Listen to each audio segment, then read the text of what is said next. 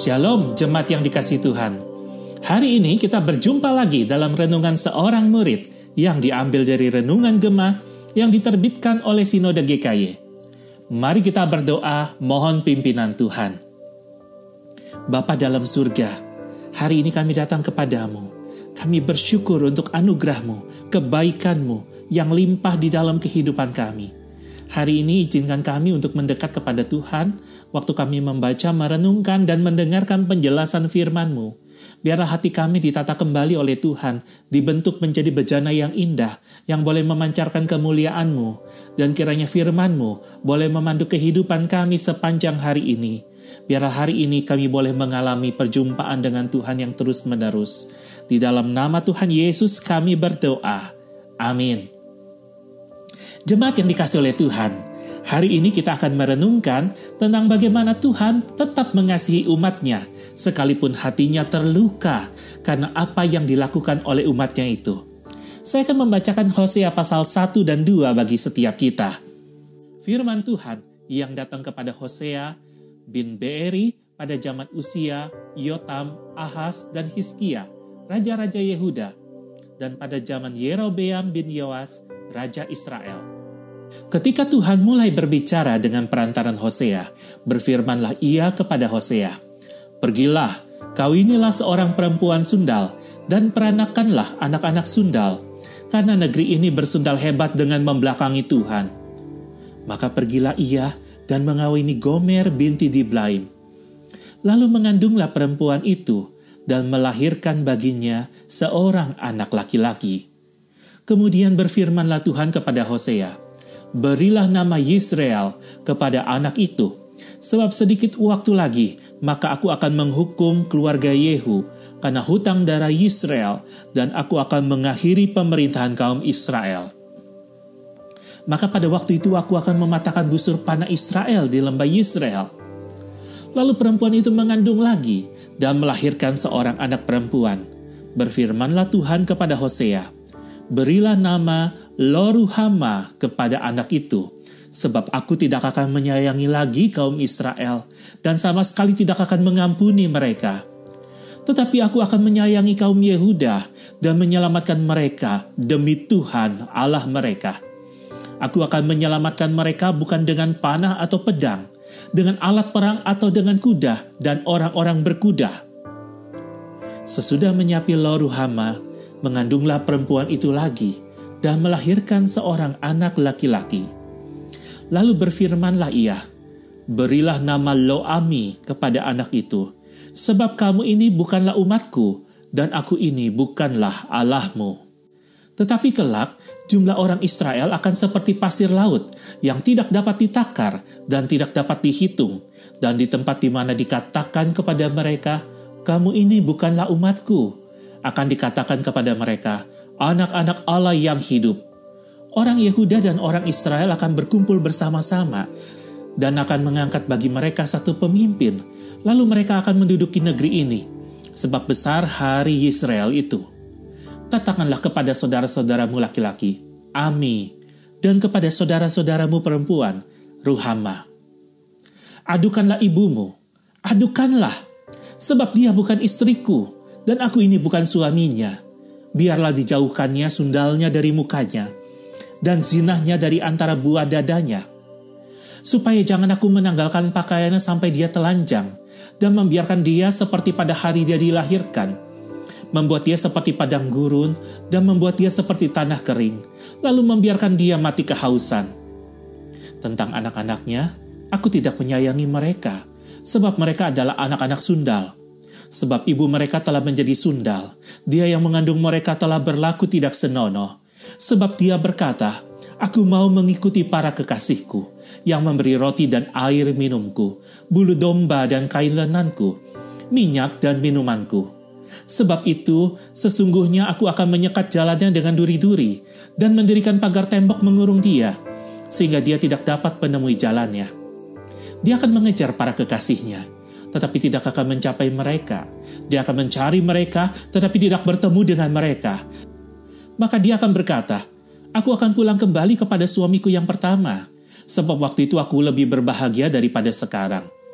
Tetapi dia tidak insaf, bahwa akulah yang memberi kepadanya gandum, anggur, dan minyak, dan yang memperbanyak bagi dia perak dan emas yang dibuat mereka menjadi patung Baal. Sebab itu aku akan mengambil kembali gandumku pada masanya dan anggurku pada musimnya, dan akan merampas kain bulu domba dan kain lenanku yang harus menutupi auratnya. Dan sekarang aku akan menyingkapkan kemaluannya di depan mata para kekasihnya, dan seorang pun tidak akan melepaskan dia dari tanganku. Aku akan menghentikan segala kegirangannya, hari rayanya, bulan barunya, dan hari sabatnya, dan segala perayaannya.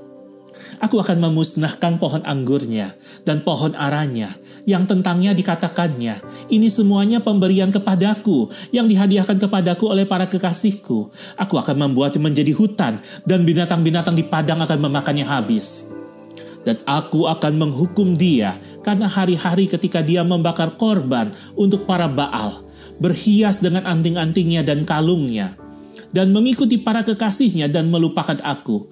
Demikianlah firman Tuhan.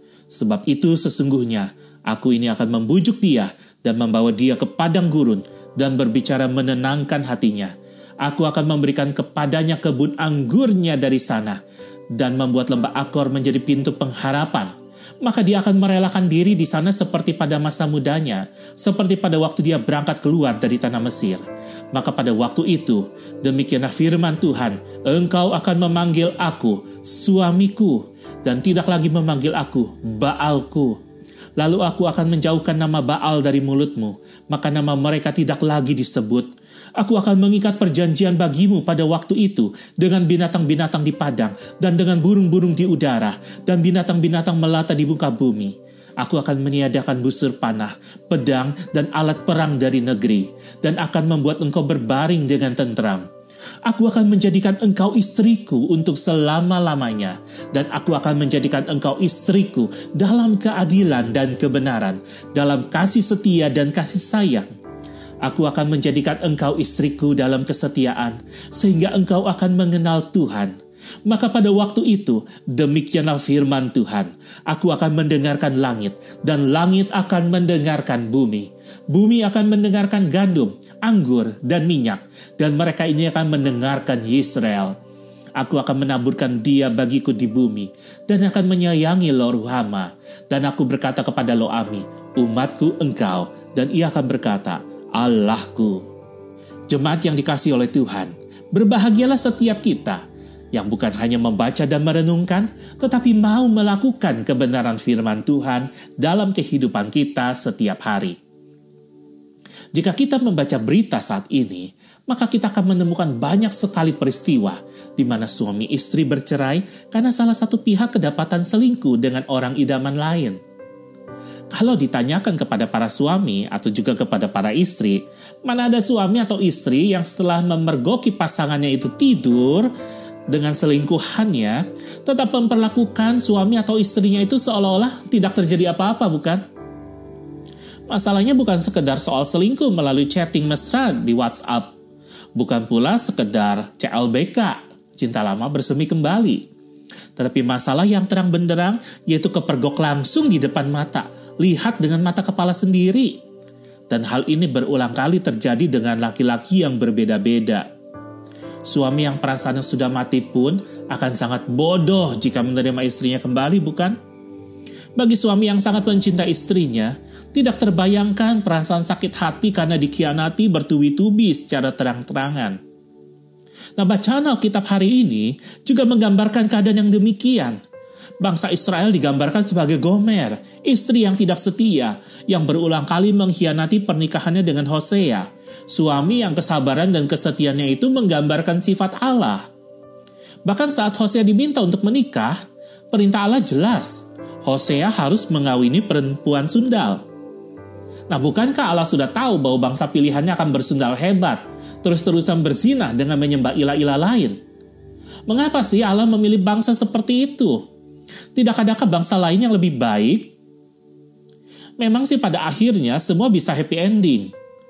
Akan tetapi apakah sepadan bagi Tuhan untuk mengabaikan perasaannya sendiri saat melalui proses yang sangat menyakitkan itu? Saya mengajak kita untuk merenungkan tentang kasih Tuhan yang begitu mendalam kepada umatnya, seperti gambaran Hosea dan Gomer ini. Dan ini bisa menjadi sebuah refleksi buat kita, bagaimana cara kita mengasihi orang-orang yang Tuhan taruh di sekitar kita. Dan juga bisa menjadi sebuah refleksi bagaimana kasih kita kepada Tuhan yang sesungguhnya. Yang pertama, kalau kita merenungkan tentang kasih Tuhan yang begitu mendalam kepada umatnya, seperti gambaran Hosea dan Gomer ini, maka yang pertama, Tuhan tidak membiarkan kita dalam kondisi yang najis di hadapannya. Siapakah Gomer dalam firman Tuhan yang kita baca hari ini? Kalau Anda menunjuk orang lain, Anda mungkin sudah gagal mengenali sifat Gomer dalam diri Anda. Tuhan tidak akan mendiamkan kekudusan orang-orang pilihannya dinajiskan. Ia akan bertindak. Dan pada saat itu terjadi, hal itu akan sangat menyakitkan. Akan tetapi sekalipun menyakitkan, Tuhan bermaksud memakai kondisi itu untuk membuat kita berbalik kepadanya. Inilah kasih Tuhan yang begitu mendalam. Karena dia mengasihi kita, maka dia tidak membiarkan umatnya itu ada dalam kondisi yang najis. Sekalipun itu menjadi suatu hal yang sangat menyakitkan hati, menyakitkan hati Tuhan, dan menyakitkan juga hati kita waktu dia mengubah hati kita, waktu dia ingin membuat kita bertobat, dia bisa pakai kondisi itu supaya kita bisa bertobat dan kembali kepada Tuhan. Jadi, kasih Tuhan yang begitu mendalam bukan kasih yang kompromi kepada dosa, tapi justru kasih yang tidak membiarkan kita terus ada di dalam dosa. Itulah kasih Tuhan kepadamu dan kepadaku. Tidakkah kita bersyukur bahwa kita mempunyai Tuhan yang begitu mengasihi kita, yang waktu engkau ada dalam dosa, dia tidak membiarkan engkau terus-terusan dalam dosa. Dia cari cara walaupun itu menyakitkan supaya engkau bisa keluar dari pengaruh dosa itu dan bisa bebas dari belenggunya. Yang kedua, Waktu kita merenungkan tentang kasih Tuhan yang begitu mendalam kepada umatnya, seperti gambaran Hosea dan Gomer ini, kita diingatkan bahwa sebenarnya Tuhan itu bukannya tidak mencegah kita berlaku keji terhadap dia. Di ayat yang kelima dikatakan, sebab itu sesungguhnya aku akan menyekat jalannya dengan duri-duri dan mendirikan pagar tembok mengurung dia, sehingga dia tidak dapat menemui jalannya. Ini yang Tuhan lakukan. Karena dia mengasihi kita, dia berulang kali membuat situasi dan peristiwa dalam hidup kita yang menunjukkan bahwa dia menutup pintu, menutup jalan supaya kita tidak terjatuh dalam dosa, supaya kita tidak terantuk batu, supaya kita tidak keluar dari jalan yang seharusnya. Tuhan memberikan banyak sekali situasi dan kondisi yang mencegah kita untuk berbuat dosa. Tapi sering kali kita sangat kurang peka terhadap apa yang Tuhan kerjakan. Atau mungkin kita pura-pura tidak peka atau mungkin kita berusaha terus melawan dia dengan kekuatan kita. Kalau kita mau jujur, bukan sekali dua kali kita sengaja mengeraskan hati di hadapan Tuhan dan tetap melakukan apa yang ingin kita lakukan, sekalipun itu berdosa di hadapan Tuhan. Hari ini mari kita jujur kepada Tuhan. Dalam hal apa saja, kita sengaja mengeraskan hati. Tuhan udah tutup jalan, Tuhan udah blokade, Tuhan udah arahkan kita, tapi kita tidak mau diarahkan, kita tetap mau lakukan apa yang kita mau. Dan mungkin kita bersekutu dengan sesama manusia untuk melawan Tuhan, supaya kepentingan kita bisa terlaksana. Yang ketiga, waktu kita merenungkan tentang kasih Tuhan yang begitu mendalam kepada umatnya, seperti gambaran Hosea dan Gomer ini, kita diingatkan bahwa Tuhan bukan hanya berusaha memenangkan, tapi juga menenangkan hati kita Ayat 13 mengatakan bahwa Sebab itu, sesungguhnya aku ini akan membujuk dia dan membawa dia ke padang gurun dan berbicara menenangkan hatinya. Oh, saudaraku, mari kita sadari betapa Allah sangat mengasihi kita. Allah yang bagaikan suami yang terus kita lukai itu tetap membujuk kita dan berusaha memenangkan, bahkan menenangkan hati kita. Berbeda dengan kebiasaan dunia ini yang cenderung membenci ketika disakiti, Allah justru tetap mengasihi kita. Oleh sebab itu, berbaliklah kepada Dia yang terus kita sakiti hatinya itu. Berhentilah menyakiti hati Tuhan. Mulailah menunjukkan kasih yang semestinya kepada Tuhan. Sebab dia bukan hanya berusaha memenangkan hati kita, tapi juga dia mau menenangkan hati kita. Inilah gambaran kasih Tuhan yang begitu mendalam, yang digambarkan dalam Hosea pasal 1 dan pasal 2. Dia tetap mengasihi kita sekalipun dia terluka. Hari ini, bagaimana relasimu dengan Tuhan? Apakah engkau masih melukai hatinya, padahal ia sangat mengasihi engkau? Kembalilah. Sambutlah uluran tangannya, sambutlah uluran kasihnya. Kalau selama ini engkau membiarkan hidupmu jauh daripada kasih Tuhan, hari ini kembali pada Tuhan, bertobatlah di hadapannya. Dan bukan hanya itu saja, hari ini apakah engkau ada dalam kondisi yang terluka karena engkau disakiti hatinya oleh orang yang engkau kasihi? Maukah engkau belajar meneladani apa yang telah Tuhan lakukan? Dia mengasihimu sekalipun dia harus terluka. Bahkan ketika dia harus mati di atas kayu salib untuk menunjukkan kasihnya kepada semua orang yang telah menyakiti hatinya. Yang berteriak-teriak, salibkan dia, salibkan dia. Justru dia berdoa kepada Bapa di sorga. Ya Bapa, ampunilah mereka, sebab mereka tidak tahu apa yang mereka perbuat. Inilah kasih yang kekal. Inilah kasih yang murni. Inilah kasih yang dalam, yang tetap mengasihi sekalipun terluka. Maukah engkau berdoa seperti itu kepada Tuhan, supaya Tuhan menjamah engkau dan memulihkan kehidupanmu? Mari kita berdoa. Bapa dalam surga, Engkau tahu setiap orang yang sedang bergumul hari ini dengan segala pergumulan hidup mereka. Mungkin mereka punya satu relasi yang terputus sama Tuhan karena mereka sudah begitu lama menyakiti hatimu, melakukan apa yang mereka mau dengan sengaja melawan Tuhan, menjauhi Tuhan. Dan hari ini kiranya Roh Kudus menjamah setiap kami yang mendengarnya. Tuhan menyentuh hati mereka satu persatu supaya Tuhan menolong mereka, membawa hati mereka kembali kepada kasih yang mula-mula, kembali kepada kasih Allah yang sejati itu.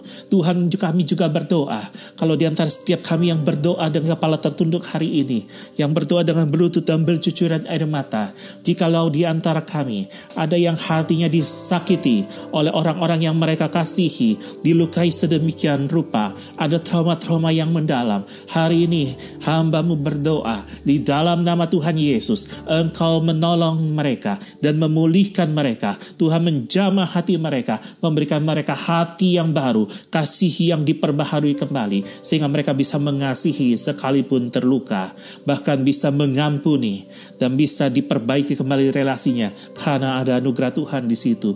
Tolong mereka Tuhan supaya mereka tidak menjalani kesakitan dan luka itu seorang diri, tapi Tuhan menolong mereka, Tuhan menyertai mereka. Seperti engkau bersabar kepada Israel, seperti engkau minta Hosea bersabar kepada Gomer. Biar Tuhan juga menolong kami bersabar melalui segala pergumulan hidup kami hari ini. Terima kasih ya Tuhan, dengarlah doa kami. Di dalam nama Tuhan Yesus kami berdoa. Amin. Tetap semangat menjalani hari ini. Tuhan Yesus menyertai.